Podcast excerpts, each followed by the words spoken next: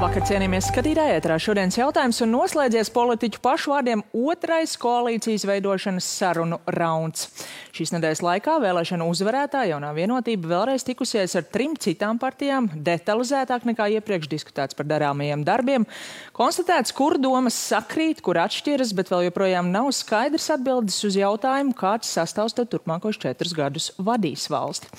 Vai kāds arguments vienā vai otrā pusē vēl ir palicis nepateikts, un ja ne, kāds pamats ar šo lēmumu vilcināties arī par to, bet ne tikai šokar sarunu ar tiem trīs politiskiem spēkiem, par kuru vēlmu sastrādāties šobrīd laikam šaubu īsti nav. Studijā Arvils Ašerādens no jaunās vienotības, labvakar. Labvakar. Edvards Smiltēns, apvienotais saraksts, labvakar. Sveicināt, labvakar. Un Nauris Puntos, Nacionāla apvienība, labvakar. Labvakar.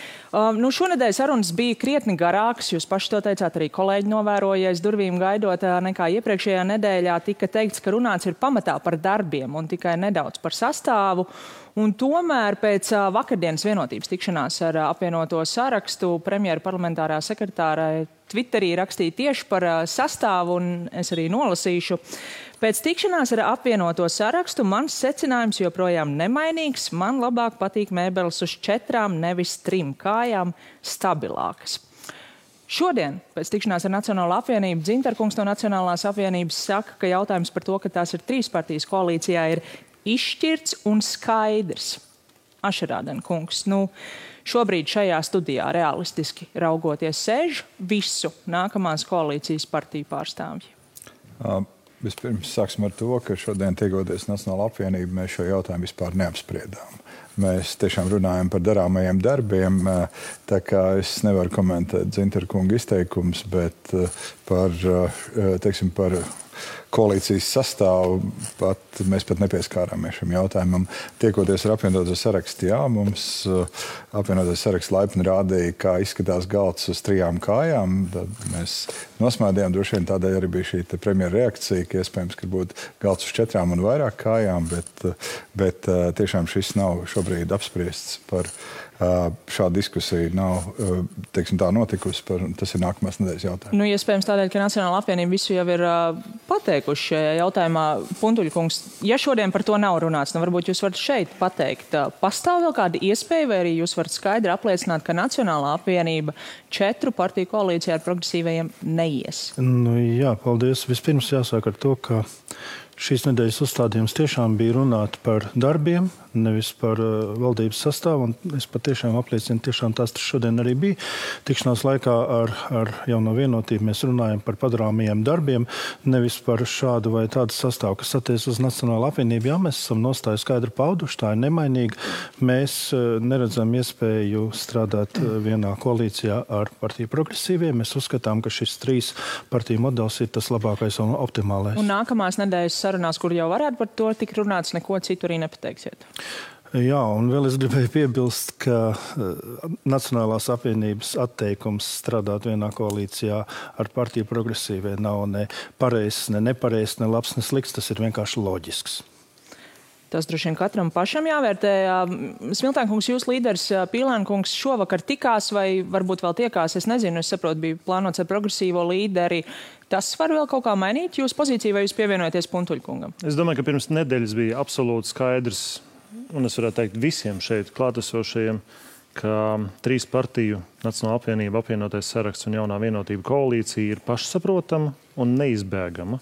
Un jo vairāk laika mēs pavadām mēģinājumos tomēr kaut kā to ceturto partneri iedabūt koalīcijā, jo mēs vairāk laiku zaudējam. Jo mūsu galvenais mērķis būtu uzlikt valdību līdz 2. novembrim, un šobrīd palikuši tikai pāris nedēļas. Ašrādenkungs, uz ko jaunā vienotība vēl nu, cer, ja tā varētu teikt, dzirdot šo. Ko jūs domājat, ka nākamās nedēļas laikā vēl varētu tādu izrunāt, kas varētu mainīt šo abu partneru nostāju? Es, es, es īsti nepiekrītu, tā, ko mēs tur runājam. Tā, tas uh, cerības, necerības, tas kas, un, uh, tas, kas mums ir svarīgi šobrīd, izrunāties, kā man liekas, prezidents teica, koalīcija spējīgām partijām. uh, restīvi izrunāt šos jautājumus, kas tad būtu jaunās valdības darāmie darbi. Un mēs apzināti esam izvairījušies no, no šīs sarunas, cik būs partneri. Tas ir, kā es teicu, tas ir nākamās nedēļas jautājums. Un tātad esam sapratuši, kur ir mūsu kopējais un kur ir atšķirīgas lietas. Nu, ļaujiet partijām tiešām izrunāties un saprast, kā nākamos četrus gadus strādāt. Četrus gadus. Ja? Un, uh, tam ir tikai divas nedēļas bijušas. Es domāju, ka ļoti normāli process ir noticis. Ar, dažie, ar dažām partijām bija sarunas īsākas, dažām bija pat ļoti garas, gandrīz četras stundas. Tā kā nu, mēģinām tuvināt un saprast, tuvināties, saprast labāk viens otru, saprast, kur ir kopīgais, kur atšķirīgais, to identificējām. Tas ir labs pamats, lai iet uz priekšu. Nē, nu jautājums vienkārši tādēļ, ka visu šo nedēļu pēc katrām šīm sarunām šie divi kungi, viņu pārstāvētie politiskie spēki ir atbildējuši vienu un tev pašu. Un tad jautājums, nu, kādēļ tas tiek tā kā nu, nu, tā apiet šokar, mēs par to nerunājam. Jā, jā tieši tāpat es jums varu atbildēt, ka progresīvi ir apgalvojuši, ka ir gatavi strādāt ar visiem četriem. Nu, nu par to nav šaubu, nu, jā. bet tas jau īsti nav viņu rokās tikai, vai ne? Jā, protams. Tad jums ir cerība, ka šajās sarunās par darbiem nākamās nedēļas laikā varētu secināt, ka tie darbi tik ļoti pārklājas, ka tomēr vēl mainās šis viedoklis. Vispirms, uh, rītdien mēs apkoposim šo sarunu rezultātus un uh, palika, izveidosim to darāmo darbu sarakstu, ko nākamā valdība apņemtos darīt. Pirmdien premjerministrs premjerministrs Kariņš dodās pie valsts prezidenta un izrunās šo darbu sarakstu. Tad, viena, tad arī zinās tālāko procesu, kā notiks šīs sarunas. Jums iekšējā vienotībā ir uzstādīts nu, tas laika grafiks, kad ir jābūt zināmam arī šim sastāvam. Tas, ko es varu teikt, kad maksimāli tuvu novembra sākumam mums tiešām ir jābūt skaidrām valdības aprisēm un uh, galvenajiem dokumentiem skaidriem, ko šī valdība darīs. Smiltēn kungs, jūs kopš vēlēšanām vairāk kārt, manuprāt, jau esat paudis, ka vēl joprojām uzskatāt, ka labākais variants būtu tad, ja valdību veidotu apvienotā saraksta līderis uh, Pīlēn kungs. Uh, Tas acīm redzam šobrīd nenotiek, viņš arī otrdien sarunā ar kolēģi Gundaru Rēderu pauda, ka nu, viņš nevar iedomāties, ka situācijā, kad ir pārliecinoši uzvarējis viena partija, ka to varētu darīt kāds cits. Ja tas neizdosies Kariņam, tad tas jādara kādam citam no jaunās vienotības. Jūs tad pievienojaties šim tomēr. Es nesaku, ka tam jābūt Pīlēna kungam, kam jāveido šobrīd ir valdība. Es teicu to, ka Pīlēna kungs būtu piemērotākais premjeramata šobrīd kandidāts, ņemot vērā to, ko Domburkungs rādīja jau vēlēšanu Nākamajā dienā bija diskusija šeit, Latvijas televīzijā. Pret Pīlēnu kungu sabiedrībā vismazākā pretestība, vismaz divreiz mazāk nekā jebkuram citam premjeramata kandidātam no tiem, kas varbūt nu, tur bet, ir datu interpretācija, mēs, tur arī mēs, vismazāk par viņu jā, spēju nu, pateikt atbalstu vai nē. Bet, bet protams, ka mēs saprotam un, un, un arī cienam vēlētāju izvēli. Jaunā vienotība ir uzvarējusi vēlēšanas, pie tam ļoti pārliecinoši iepratīm pārējām politiskajām partijām. Skaidrs, ka jaunajai vienotībai ir jāņem savās rokās valdības vadīšana un jāvada nākamā valdība stabili četrus gadus. Uh. Puntuļkungs, mēs esam dzirdējuši abu nedēļu, jāsaka, laikā, kas ir tās jomas, par ko visiem šeit klātesošajiem domas sakrīt, darāmo darbu tas redzējums ir līdzīgs. Esam dzirdējuši arī to kur ir skaidrs, ka tās domas nesakrīt un esat vienojušies nevienoties. Tas ir, saprotu, piemēram, civilās savienības likums vai Stambulas konvencija, kur ir skaidrs, ka vienotībai viens viedoklis, Nacionālajai apvienībai atšķirīgs, droši vien apvienotiem sarakstam arī. Vai ir šobrīd iezīmējušās tādas jomas, kur ir skaidrs, ka tās diskusijas būs nepieciešamas, kur nav gatavi piekāpties ne no vienas puses, ne no otras puses partneri, bet tomēr šobrīd nav tāda viedokļa nesakritība. Vai jūs redzat no Nacionālās apvienības puses kaut ko, kas jums ir ļoti svarīgi, bet kur pagaidām neredzat vēl? Pretīm nākšanu? Jāatzīst, ka pagaidām vismaz šodienas sarunās mēs tādas nekonstatējām. Mēs konstatējām jautājumus, kuros no abām pusēm būtu tāds konceptuāls redzējums un atbalsts, taču e, šeit būtu noteikti nepieciešama padziļināta diskusija. Tādēļ arī pēc Nacionālās apvienības rosinājuma mēs šodien vienojāmies ar jauno vienotību, ka mums ir vajadzīgs noteikti vēl viens padziļināts sarunu rauns, jo, lai jau šķietam, mēs esam tik ilgi jau kopā un viens otru labi zinām, arī visu nostādni zinām, taču vienalga divi ar pus stundu bija krietni par maz, lai mēs daudz ko izrunātu. Um, Ašradenkungs, Kariņkungs nāca vakar klajā ar šo piedāvājumu par uh, varam sadalīšanu divās daļās. Nu, tur ir atšķirīgi bijuši tie vērtējumi no partneriem. Jums tas ir, piemēram, tāds, uh, nu, jā, tas ir jāieraksta valdības deklarācijā jautājums, vai pieļaujat, ka varētu arī atkāpties?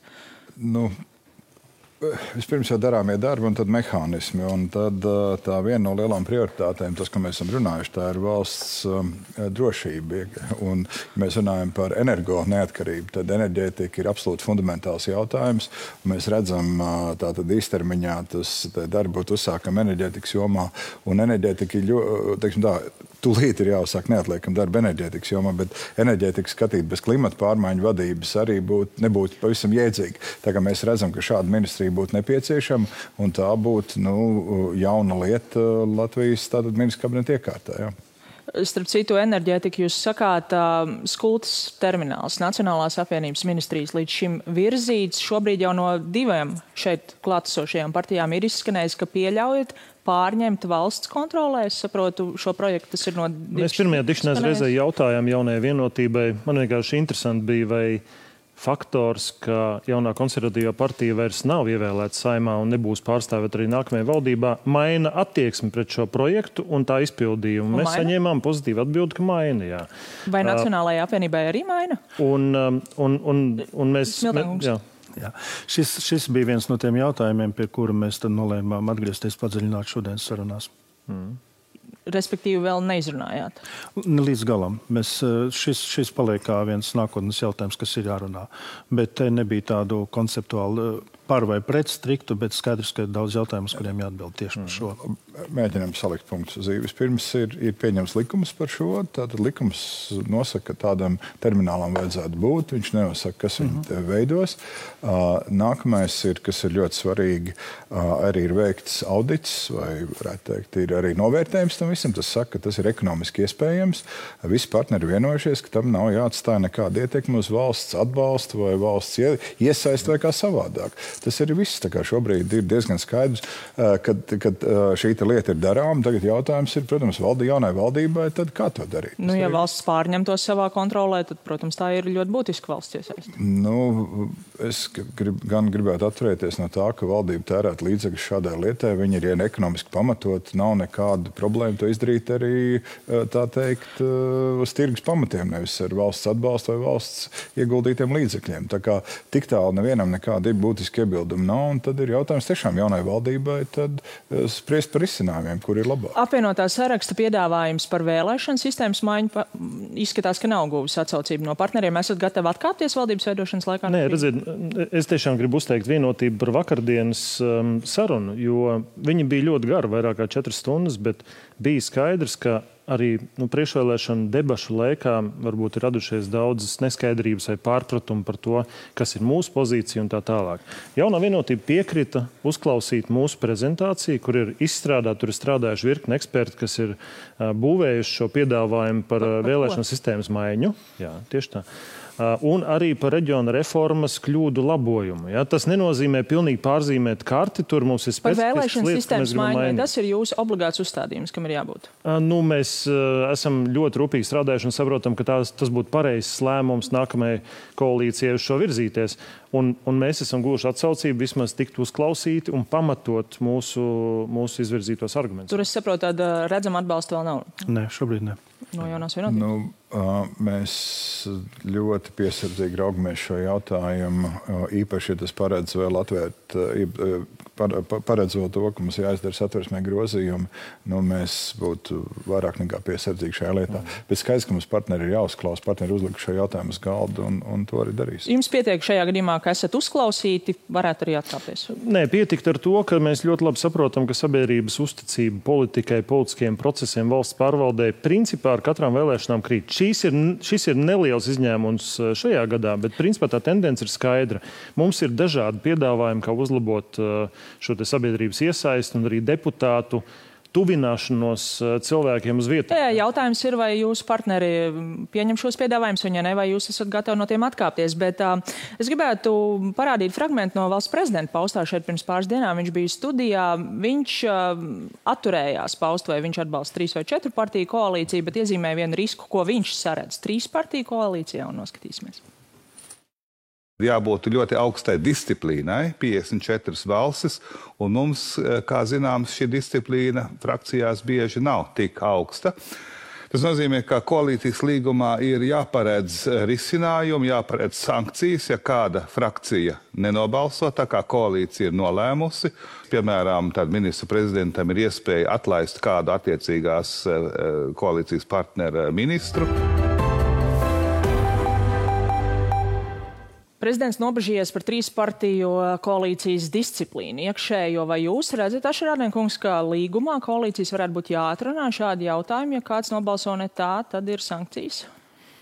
Nu, tas ir standarts koalīcijas līgumā. Atlaist ministru bija prem, koalīcijas prezidents. līgums parasti paredz kārtību, kādā notiks balsojumi, un paredz arī kārtību, ja, piemēram, neva, jau iepriekš ir paredzēts, ka nevarēs vienoties par šīm lietām. Piemēram, mēs šodien diskutējam ar Nacionālo apvienību, ka abas puses ir, tā teikt, Nacionāla apvienība nevirza, tā teikt, atvērs, nevirzīs tālāk satversmes tiesas lēmumu izpildu un nevirzīs tālāk civilās savienības Savienības likumu, bet tajā pašā laikā mums būs brīvas tiesības balsot par šo likumu pēc saviem ieskatiem. Es ceru, ka prezidenta kunga izteikumi nebija vērsti uz pilnīgi visiem balsojumiem saimā, jo saimnes deputāti jau nav nekādi balsošanas roboti, kuriem iedod programmu. Nu, viņš nespecificēja kāds um, konkrēts balsojums koalīcijas nostāju. Jā, es, es, dom, es domāju, ka šeit ir jāsadala tas viss nu, vairākās daļās. Noteikti ir balsojami jautājumi, budžets un citi fundamentāli jautājumi, kur jābūt absolūtam konsensam vienkārši lieliskai disciplīnai. Kuri varētu tādi nebūt? Četri deputāti starpā. Un tad mums ir jāatrunā jautājumi, kur noteikti partijas piesaka brīvu balsojumu. Jau arī jaunā vienotība vakar mēģināja ieskicēt kaut kādas pāris versijas tam. Mēs vēl par šo turpināsim diskusiju. Un noteikti ir kaut kādi maznozīmīgāki jautājumi, kuros ir jāatstāja brīva izvēle deputātiem pēc viņu pārliecības, tad kā viņi vēlētos arī nobalsot. Ja tas nemaina fundamentāli kaut kādas uh, li lielas tektoniskas pārmaiņas, nerada. Ja? Būs saraksts Bet, ar maznozīmīgajiem jautājumiem? Nē, nu, mazākas nozīmes jautājumi, nu, piemēram, kaut kāds medību likums vai, vai nu, tur, uh, not, noteikumi tur, kaut kādi. Ja? Nu, nu, tur ir jābūt oh. fleksibilitātei, kur strādā argumenti un spēja pārliecināt deputātus, nevis disciplīnu. Būt piesardzīgiem ar likumdošanā nav īsti maznozīmīgi jautājumi. Ir lielāks nozīmes bet, un mazāks noteikti. Droši vien, jā, bet ne, ne, ir, ir balsojumi, kur krīt valdība, bet tas droši vien ir jāsaprotams visiem. Bet, bet nu, šādā salikumā nu, būs ļoti jā. Mēs tik tālu neesam tikuši patiesībā, ja, bet par disciplīnu, balsošanas disciplīnu būs ļoti nopietni jādomā. Ja tur viena vai divas balsis var izšķirt visu jautājumu. Nu, un tā. izšķirt koalīcijas stabilitāti. Šādā sastāvā noteikti Puntuļkungs, starp citu, Nacionāla apvienība šajā valdījā, valdībā dabūja mainīt savu ministru, kā atbildi tam, ka prasījāt toreiz Golubēvs kundzes demisiju. Tur bija daudz diskusiju par šo, daudz kritikas no jūsu puses. Jūs redzat, ka nu, šādi premjera manevri arī vēl kaut kā jāatrunā īpaši varētu būt. Nu, jā, atgriežoties pie priekšā jautājuma, patiešām šim bals, balsošanas disciplīnai ir jābūt ļoti precīzi atrunātai koalīcijas līgumā, un droši vien arī jābūt precīzi atrunātām, atrunātām, atrunātiem gadījumiem, kas varētu būt līdzīgi šim, ko jūs minējāt. Bet nu, es, jau mēs dzirdam, ka tās premjeras bāžas par to, cik var stabili būt šādi trīs, tā teikt, galds uz trijām kājām. Ja? Tā kā vēl, vēl runāsim par šo. Runāsim noteikti. Ceru, ka mazāk bez šādas uh, paralēļu vilkšanas, vairāk pēc būtības. Paldies šovakar par sarunu. Paldies, Paldies. arī jums, skatītāji, par uzmanību un tiksimies nākamnedēļ.